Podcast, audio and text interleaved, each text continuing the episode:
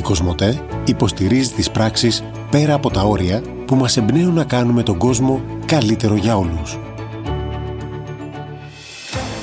Είμαι η Νικολέτα Γκαρέτσου και έμπλεξα από νωρίς με την ορειβασία και τις πολεμικές τέχνες, γιατί ο πατέρας μου ήθελε αγόρι.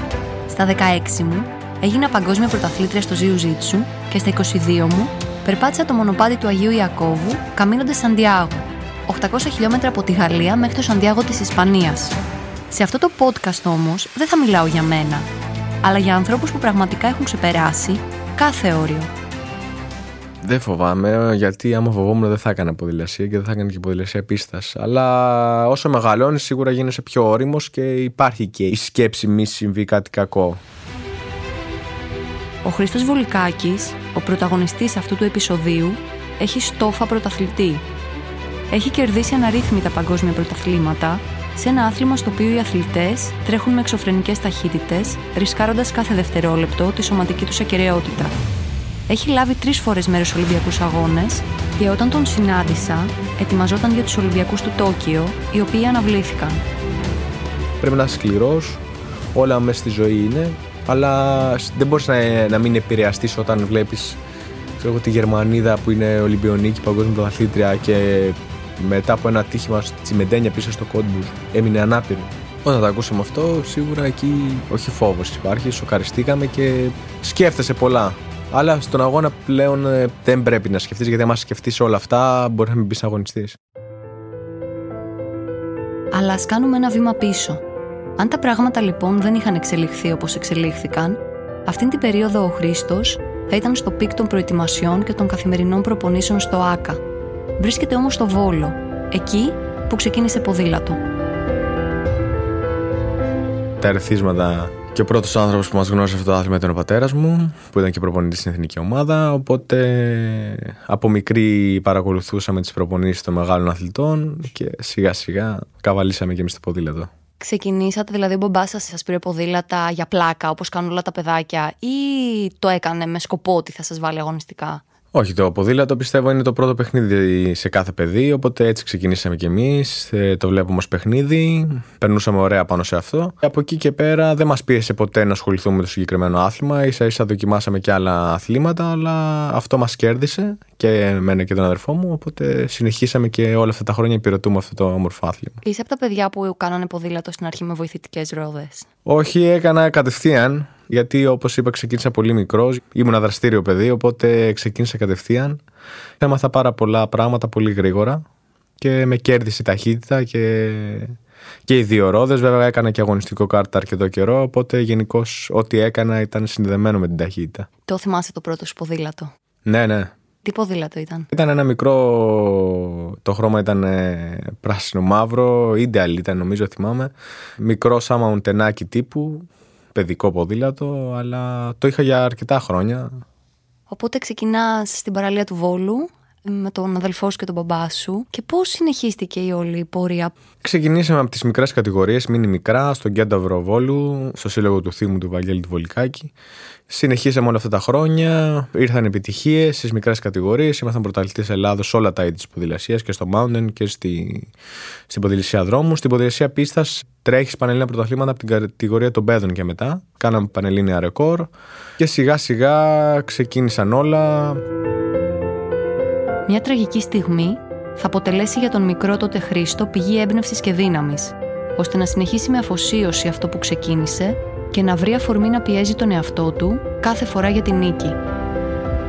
Στο μεταξύ είχαμε ένα πολύ άσχημο γεγονός, ένα τροχαίο με το θύμο του Βαγγέλη που σκοτώθηκε επιστρέφοντας από αγώνες. Έγινε το 2000, οπότε ουσιαστικά ήμασταν πολύ μικρή σε ηλικία. Ήταν ένας άνθρωπος που αγαπούσε πάρα πολύ αυτό το άθλημα και μας στήριζε όλα αυτά τα χρόνια.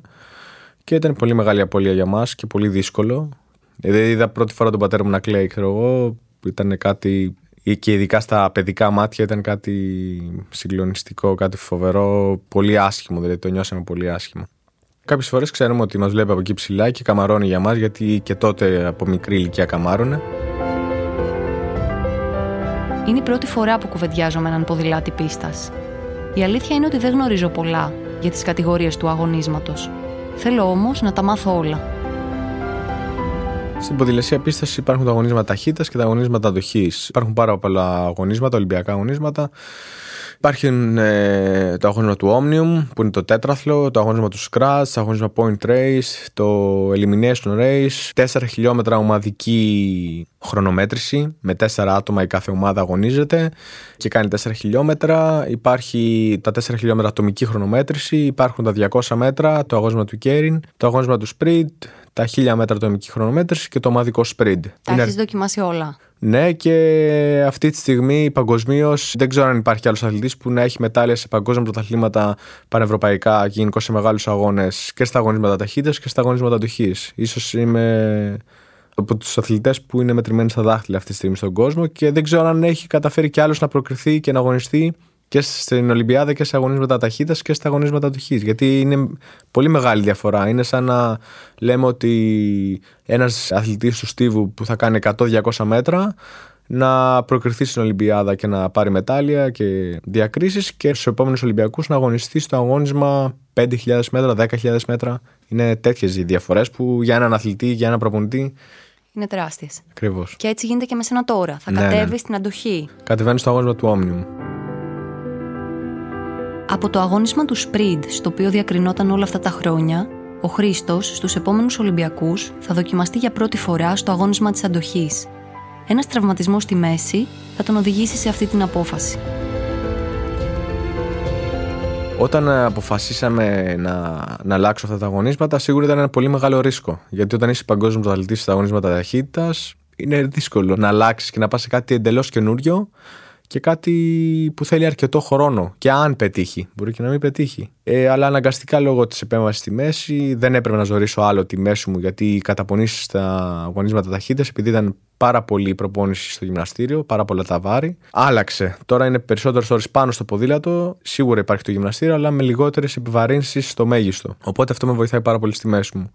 Ήταν ένα μεγάλο ρίσκο, αλλά ταυτόχρονα ήταν και μια μεγάλη πρόκληση για μένα, γιατί σε όλους έκανε εντύπωση, όλοι λέγανε είναι δύσκολο αυτό. Οι επιτυχίες ήρθαν πολύ γρήγορα. Γενικώς, παρόλο που ήμουν ένα αθλητής ταχύτητας, μ' άρεσε η αντοχή και στην προπόνηση. Ήρθαν πολλές επιτυχίες νωρίς. Αυτό μου έδωσε τεράστια όθηση πίστεψα ακόμα περισσότερο στον εαυτό μου και όλα έχουν δείξει ότι όταν παίρνεις μετάλλε σε πανευρωπαϊκά, σε κυπελούχος κόσμου τα δύο τελευταία χρόνια, πρώτη στην παγκόσμια κατάταξη, πέρσι τέταρτο στο παγκόσμιο. Στο Μίνσκ ήταν ένα πολύ μεγάλο τεστ στους ευρωπαϊκούς αγώνες, ήταν δύο χρυσά μετάλλια που ήταν μια πολύ σπουδαία διοργάνωση. Οπότε όλα αυτά έδειξαν ότι η επιλογή μου τελικά ήταν ε, κύλησε ομαλά, κύλησε όπως έπρεπε. Σίγουρα το κορμί μου ακόμα είναι σαν σπρίντερ, Οπότε αυτό αυτή τη στιγμή είναι ένα μεγάλο μειονέκτημα για μένα. Αλλά εφόσον έρχονται τέτοιες επιτυχίες και ακόμα είμαι στα σπρίντερ, αν α, κάποια κιλά φύγουν, κάποια μυϊκά κιλά μειωθούν, πιστεύω ότι θα δούμε ακόμα πολύ μεγαλύτερα πράγματα. Γι' αυτό λέω ότι μπορεί να είναι τέταρτη φορά σε Ολυμπιακούς Αγώνες, αλλά ουσιαστικά αυτή τη στιγμή νιώθω φρέσκος, γιατί είναι κάτι καινούριο για μένα. Μέχρι στιγμής πάντως ο Πολικάκη είναι παρόν στον αγώνα, σε κάθε επίθεση ακολουθεί είναι ένας από τους πρωταγωνιστές. Ηχητικό απόσπασμα από τους τελικούς αντρών του Πανευρωπαϊκού Πρωταθλήματος το 2019 στο αγώνισμα του Scratch, όπως ακριβώς τους μετέδωσε το Eurosport 2. Ένας αγώνας ταχύτητας, πόση ώρα διαρκεί. Το αγώνισμα του Κέριν που έτρεξε στους Ολυμπιακούς Αγώνες είναι 8 στροφές. Δηλαδή, ε, πόσο... Ο κάθε γύρος είναι 250, 250 μέτρα. Οπότε είναι πολύ μικρότερες διάρκειες από τα αγωνίσματα που θα κάνω τώρα, από το οποίο θα είναι 100 στροφές, 50 στροφές. Πόση ώρα αυτό θα βγει περίπου δηλαδή; Οι 100 στροφές μπορούν να βγουν και μισή ώρα, αναλόγω στο ρυθμό και ανάλογα πώς πάει η κούρσα. Αυτό το podcast γίνεται με την υποστήριξη της Κοσμοτέ. Γιατί κάθε ανθρώπινη ιστορία, πέρα από τα όρια, μας εμπνέει να ονειρευτούμε και να κάνουμε περισσότερα. Και αυτό είναι πολλές φορές η αφετηρία για να κάνουμε τον κόσμο καλύτερο για όλους. Είσαι έτοιμος να διαχειριστείς το μυαλό και τη σκέψη, γιατί φαντάζομαι ότι στο sprint δεν έχεις και πολύ χρόνο να σκεφτείς τι γίνεται. Ενώ στην ε, αντοχή αρχίζεις και επεξεργάζεσαι λίγο τις εναλλαγές των συναισθημάτων. Γενικώς η ποδηλασία πίστας είναι ένα άθλημα που πρέπει να έχεις και πολύ καθαρό μυαλό και να δουλεύει το μυαλό σου, όπως λέμε εμείς. Υπάρχουν πολλές τακτικές. Πρέπει να γνωρίζεις πάρα πολύ καλά τους αντιπάλους σου και να, να κινηθείς ανάλογα με τι θα κάνουν αυτοί, τι θα κάνεις εσύ, σε τι είσαι εσύ καλύτερος, σε τι είναι αυτή καλύτερη.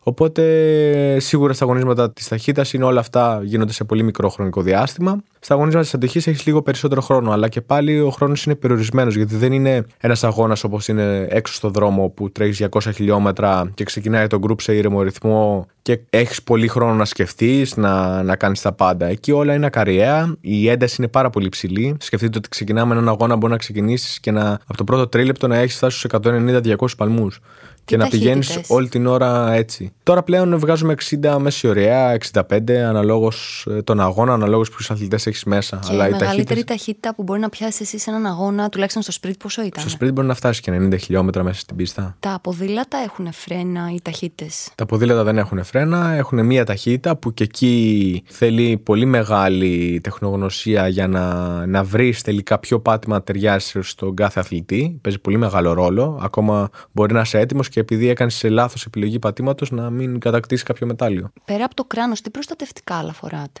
Δεν φοράς κάποιο άλλο προστατευτικό. Ακόμα και τα ρούχα είναι, το ύφασμα είναι πολύ λεπτό, αεροδυναμικό για να, να φέρεις καλύτερες επιδόσεις. Δεν υπάρχει άλλη προστασία εκτός από το κράνος. Και αν πέσεις; Αν πέσεις, μπορεί να χτυπήσεις και πολύ άσχημα, όπως και εγώ. Η αριστερή μου κλίδα είχε πάθει συντριπτικό γατάμα στην Αγία Πετρούπολη στη Ρωσία, σε τελικό πανευρωπαϊκού και έκανα χειρουργείο και έχω βάλει λάμες. Εγώ είχα έρθει πριν κάποια χρόνια σε μια διοργάνωση στο ΑΚΑ και θυμάμαι με ένα φίλο, ο οποίος έκανε ποδήλατο, ότι είχα τρομάξει. Δηλαδή, φοβόμουν το συνέστημα, μην δω κάποιον να πέφτει. Εσύ δεν φοβάσαι. Δεν φοβάμαι, γιατί άμα φοβόμουν δεν θα έκανα ποδηλασία και δεν θα έκανα και ποδηλασία πίστας. Αλλά όσο μεγαλώνεις, σίγουρα γίνεσαι πιο όριμος και υπάρχει και η, η σκέψη μη συμβεί κάτι κακό. Γιατί ε, τα έχουμε δει όλα έχεις πλέον. Έχει δει κάτι πολύ άσχημα στην πίστα; Έχουμε δει πολλές άσχημες πτώσεις. Μάλιστα, ήμασταν σε ένα παγκόσμιο κύκλο στο Μεξικό και στα προκριματικά έτυχε στις τρεις προηγούμενες σειρές, προκριματικές σειρές, εγώ ήμουν στην τέταρτη, να έχουν γίνει τρεις πολύ άσχημες πτώσεις. Να φανταστείτε έχουν, να είχαν φύγει αθλητές, να έχουν κουπανίσει στο προστατευτικό κάγκελο και να είχαν φύγει στην κερκίδα. Και επειδή είχαν φύγει και τα τρία στενοφόρα ή τέσσερα που ήταν, είχε σταματήσει ο αγώνας γιατί περιμέναμε να έρθει το στενοφόρο. Και εμείς έπρεπε να μπούμε να αγωνιστούμε. Δηλαδή κάποιες συνθήκες, κάποια πράγματα, αλλά εκεί πρέπει να είσαι σκληρός. Όλα μέσα στη ζωή είναι. Αλλά δεν μπορείς να μην επηρεαστείς όταν βλέπεις ξέρω τη Γερμανίδα που είναι Ολυμπιονίκη, παγκόσμια πρωταθλήτρια και μετά από ένα τύχημα στη Τσιμεντένια πίσω στο Κόντμπους έμεινε ανάπηρη. Όταν το ακούσαμε αυτό, σίγουρα εκεί όχι φόβος υπάρχει, σοκαριστήκαμε και σκέφτεσαι πολλά. Αλλά στον αγώνα πλέον ε, δεν πρέπει να σκεφτείς, γιατί άμα σκεφτείς όλα αυτά, μπορεί να μην πεις αγωνιστής. Έχεις οικογένεια, έχεις παιδί. Όχι, όχι, δεν έχω. Είσαι παντρεμένος ή. Αραβωνιασμένο. Τώρα, πώ με έχεις κάποια γυναίκα και σε περιμένει, δεν το σκέφτεσαι. Ότι έχω κάποιον πίσω μου ο οποίος ανησυχεί. Δηλαδή, μεγαλώνοντας, εμφανίζεται λίγο φόβος. Όπως είπα, όσο γίνεσαι πιο όριμος, εντάξει, πάντα υπάρχει οικογένεια από πίσω που σε περιμένει και ξέρεις ότι όταν εγώ ήμουν στη Ρωσία και ήμουν διαλυμένο και έπρεπε να ταξιδέψω για να χειρουργηθώ εδώ στην Ελλάδα, ευτυχώς ήταν ο πατέρας μου μαζί. Αλλά η οικογένειά μου, η μητέρα μου, η κοπέλα μου, όλοι ανησυχούν παραπάνω. Πιστεύω ότι όταν κάνεις και παιδί, εκεί αλλάζουν λίγο τα δεδομένα και θες να επιστρέψεις και πιο γρήγορα σπίτι, είναι όλα διαφορετικά. Τελικά υπάρχουν όρια. Και αν ναι, πόσο διατεθειμένος είναι ο Χρήστος να τα ξεπεράσει; όρια δεν υπάρχουν. Και μάλιστα εγώ έχω ξεπεράσει πάρα πολλά πράγματα που ίσως στην αρχή δεν πίστευα ότι μπορώ να τα καταφέρω. Ε, απλά πιστεύω ότι αν το θέλεις τόσο πολύ και αγαπάς αυτό που κάνεις και έχεις υπομονή, επιμονή και δουλεύεις σκληρά, κάποια στιγμή θα δικαιωθείς. Σίγουρα όταν ξεκίνησα το ποδήλατο δεν περίμενα ότι θα βγω παγκόσμιος ταλεντή, θα έχω τόσα μετάλλια πανευρωπαϊκά, θα ετοιμάζουμε την τέταρτη φορά σε Ολυμπιακούς, θα ταξιδεύω όλο τον κόσμο και θα αγωνίζομαι ακόμα και όταν είμαι διαλυμένος, ουσιαστικά θα μπαίνω μέσα να διεκδικήσω τίτλους. Μόνο αυτό για μένα στην αρχή ήταν ένα όνειρο. Και να που τα όνειρα γίνονται πραγματικότητα. Για το Χρήστο, η πρώτη συμμετοχή σε Ολυμπιακούς Αγώνες ήρθε σε μικρή ηλικία από τότε το όνομά του έχει καθιερωθεί. Τι βιώνει ένας αθλητής σε αυτήν την τεράστια διοργάνωση; Και πώς έζησε ο ίδιος την εμπειρία από την πρώτη του συμμετοχή μέχρι και σήμερα; Κατέβηκα το 2008 στο Πεκίνο, 18 χρονών. Εντάξει, ήταν ένα, μια μεγάλη γιορτή. Ήταν φοβερή εμπειρία. Ήμουνα πάρα πολύ αγχωμένος. Είχα βγει δεύτερος στο παγκόσμιο κύπελο στο Λος Άντζελες Είχα βγει τρίτο στο Παγκόσμιο Πρωτάθλημα των Ανδρών ε, πρώτη χρονιά στην κατηγορία αυτή και μάλλον ε, εκείνη την εποχή ήμουν και ο πιο μικρός που είχε κατακτήσει μετάλλιο σε Παγκόσμιο Πρωτάθλημα Ανδρών. Είχε ανεβεί πολύ ψηλά ο πύχης, ήμουνα σε πολύ καλή κατάσταση και πήγαινα να διεκδικήσω κάτι πολύ καλό. Και έγινε μια, ουσιαστικά ένα κλείσιμο πάνω στην κούρσα γιατί και εμείς έχουμε πολλούς αστάθμιτου παράγοντες που μπορεί να παίξουν δεν έχει ο καθένας το κουλουάρ του. Πέφτει ξύλο μες στον αγώνα. Ένα κλείσιμο, μία πτώση μπροστά μπορεί να σου στερήσει πάρα πολλά. Εκεί βγαίνω 13ο στην τελική κατάταξη, αλλά ήταν μια πολύ, πολύ ξεχωριστή εμπειρία. Ζεις κάτι μοναδικό, όλοι οι αθλητές μαζί, ε, βλέπεις αθλητές που, από άλλα αθλήματα που τους έχεις ε, πρότυπα, βλέπεις μεγάλους αθλητές να, να χωνίζεσαι μαζί από το ίδιο άθλημα που και αυτή είναι θρύλ της ποδηλασίας. Στις άλλες δύο, τι, τι έγινε, τι στόχους είχες βάλει; Γενικώ ε, από πολύ μικρός, ε, επειδή είχαν έρθει επιτυχίες, είχαμε βάλει πολύ ψηλά τον πύχη και δεν υπήρχε κάποιος αγώνας που να πούμε ότι εντάξει, πάμε για να πάμε. Ή... Για πάμε, για, πάμε για να διεκδικήσουμε κάτι καλό. Σε κάποιους έβγαινε, σε κάποιους δεν έβγαινε. Έτσι είναι ο αθλητισμός. σα ίσα από τις απογοητεύσεις μαθαίνεις και γίνεσαι κάθε φορά καλύτερος. Οι συμβουλές του πατέρα μου ήταν ότι μετά από κάθε αγώνα θα κάνεις ουσιαστικά reset και θα ξαναξεκινάς. Δεν πάει να πει ότι επειδή κέρδισες είσαι ο τέλειος και είσαι ο καλύτερος και πάντα πρέπει να μαθαίνεις, πάντα πρέπει να. Ακόμα και τώρα που έχω φτάσει 31 χρονών, μαθαίνω. Μαθαίνω νέα πράγματα και πρέπει να μαθαίνεις γιατί όλα εξελίσσονται. Αντιλαμβάνει ότι όλες αυτές οι διακρίσεις που έχεις κάνει, οι συμμετοχές, το όνομα που έχεις φτιάξει στην Ελλάδα είναι κάτι πολύ σημαντικό και ότι έχεις κάνει πράγματα σπουδαία, ας πούμε, στον αθλητισμό, ή έχεις μια άποψη για τον εαυτό σου ότι έλα μωρέ, εντάξει, ένα παγκόσμιο ακόμα. Όχι, πιστεύω ότι Όπως είπα, είμαι γεμάτος. Είμαι ευχαριστημένος από τον εαυτό μου. Ο περισσότερος κόσμος ε, αναγνωρίζει και σέβεται και νιώθω την αγάπη του κόσμου πλέον πολύ έντονα, ειδικά το τελευταίο διάστημα, γιατί είχαμε φέρει πολλές επιτυχίες, αλλά δεν είχαν προβληθεί όπως θα έπρεπε και δεν ήξερε ο κόσμος καν ποιοι είμαστε. Θέλω να, να συνεχίσω όλη αυτή την πορεία. Η σχέση με τον αδελφό σου, πόσο ρόλο έχει παίξει στην ε, αθλητική σου καριέρα; Και είναι, το ότι και ο ίδιος είναι αθλητής. Είναι ένα πολύ μεγάλο στήριγμα. Πάντα ήταν δίπλα μου και εγώ δίπλα σε αυτόν. Μέσα στον αγώνα ή έξω από τον αγώνα, σε φάσεις αγωνιστικές, Έχουμε συγκρουστεί πάρα πολλές φορές. Έχει διαφορετικό χαρακτήρα. Εγώ είμαι πολύ πιο οξύθυμος. Ο Σαφίρη είναι ήρεμη δύναμη, εγώ θα τον πω. Αλλά πάντα θα το συμβουλευτώ. Δηλαδή, οι άνθρωποι που συμβουλεύουν είναι μετρημένοι στα δάχτυλα και πάντα θα μου δώσουν κάτι που το χρειάζομαι εκείνη τη στιγμή, την κατάλληλη στιγμή. Ποια είναι η καλύτερη συμβουλή που δίνεται ένας στον άλλον πριν από έναν αγώνα; Πριν τον αγώνα, να σου πω, δεν πολύ μιλάμε. Είμαστε ο καθένας focus στην προσπάθειά του. Οπότε είμαστε συγκεντρωμένοι και πάμε να, να κάνουμε το καλύτερο. Για την οικογένεια Βολικάκη, η ποδηλασία είναι δεσμός αίματος. Πώς νιώθει ο μπαμπάς του Χρήστου, πρώην αθλητής και προπονητής ο ίδιος; Μας καμαρώνει όλα αυτά τα χρόνια, είναι το στήριγμά μας από πίσω. Και εντάξει, ειδικά όταν ήταν και αυτός στο χώρο της ποδηλασίας όλα αυτά τα χρόνια, 50 χρόνια, είναι πολύ ωραίο να βλέπει και τα παιδιά τους στο συγκεκριμένο άθλημα της ποδηλασίας να καταφέρουν αυτά που έχουν καταφέρει. Επειδή δεν τυχαίνει να μιλάω κάθε μέρα με κάποιον ο οποίος έχει λάβει μέρος σε Ολυμπιακούς Αγώνες και κάνει και ποδηλασία, θέλω να μου κάνεις λίγο εικόνα. Πώς είναι μια κούρσα στην Ολυμπιάδα, τα συναισθήματα, το τι ακούς, πώς είναι η ήχη, τι θυμάσαι από μια Ολυμπιακή κούρσα, γιατί νομίζω ότι σου μένει στο μυαλό. Εμάς η κάθε κούρσα είναι όπως είναι στο παγκόσμιο, είναι και στην Ολυμπιάδα, είναι και σε όλους τους αγώνες τους μεγάλους πανευρωπαϊκά. Σίγουρα ακούστε τον κόσμο στην κερκίδα να φωνάζει. Το θέμα είναι πώς θα διαχειριστείς το άγχος σου. Δηλαδή, όσο πιο λίγο άγχος έχεις, τόσο πιο καθαρό μυαλό έχεις τη στιγμή που θα ξεκινήσεις την κούρσα. Ε, βέβαια, όπως είπα, η Ολυμπιάδα γίνεται κάθε 4 χρόνια και λες ότι έχω την ευκαιρία μου τώρα, πρέπει να πετύχω. Οπότε αυτόματα αυτό σε αγχώνει παραπάνω και ουσιαστικά πρέπει να μην χαθείς πριν ξεκινήσει ο αγώνας. Όταν ξεκινάει ο αγώνας, από εκεί και πέρα μετά όλα λειτουργούν στον αυτόματο, ξέρεις τι θα κάνεις, είναι αυτό που έχεις κάνει όλα αυτά τα χρόνια.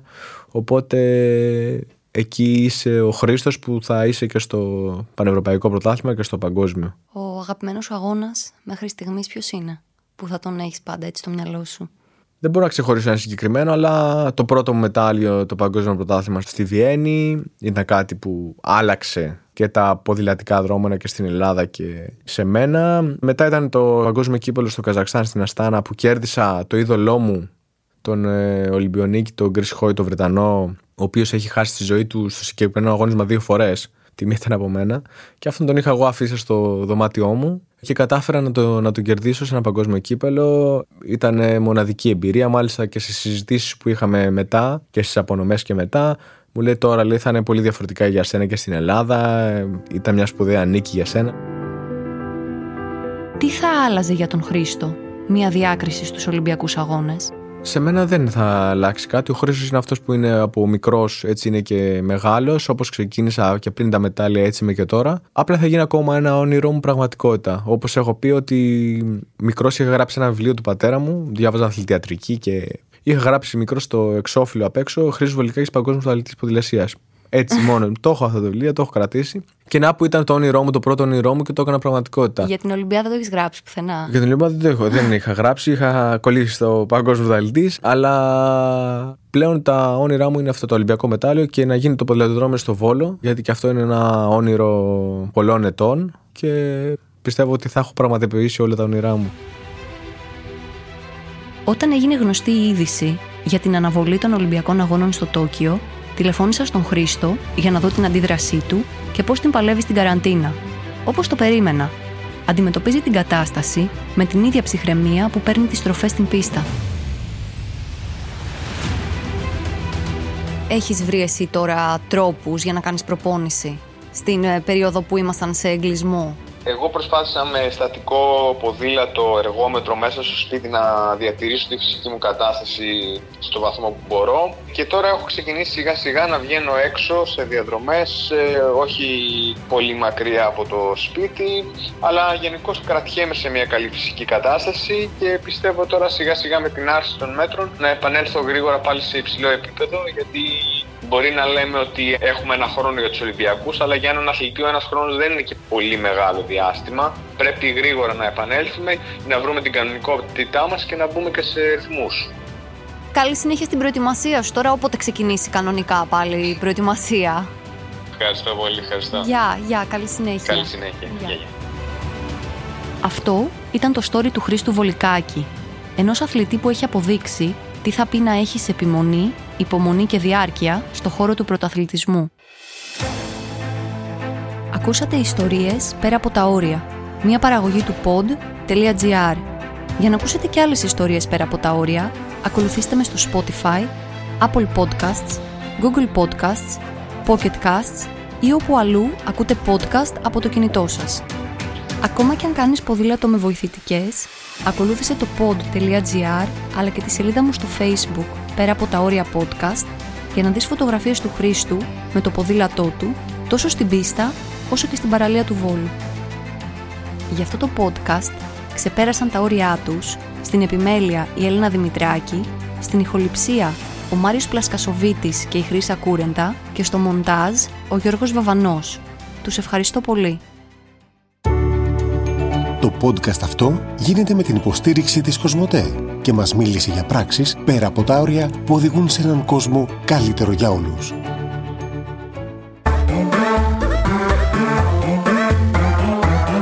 Pod.gr.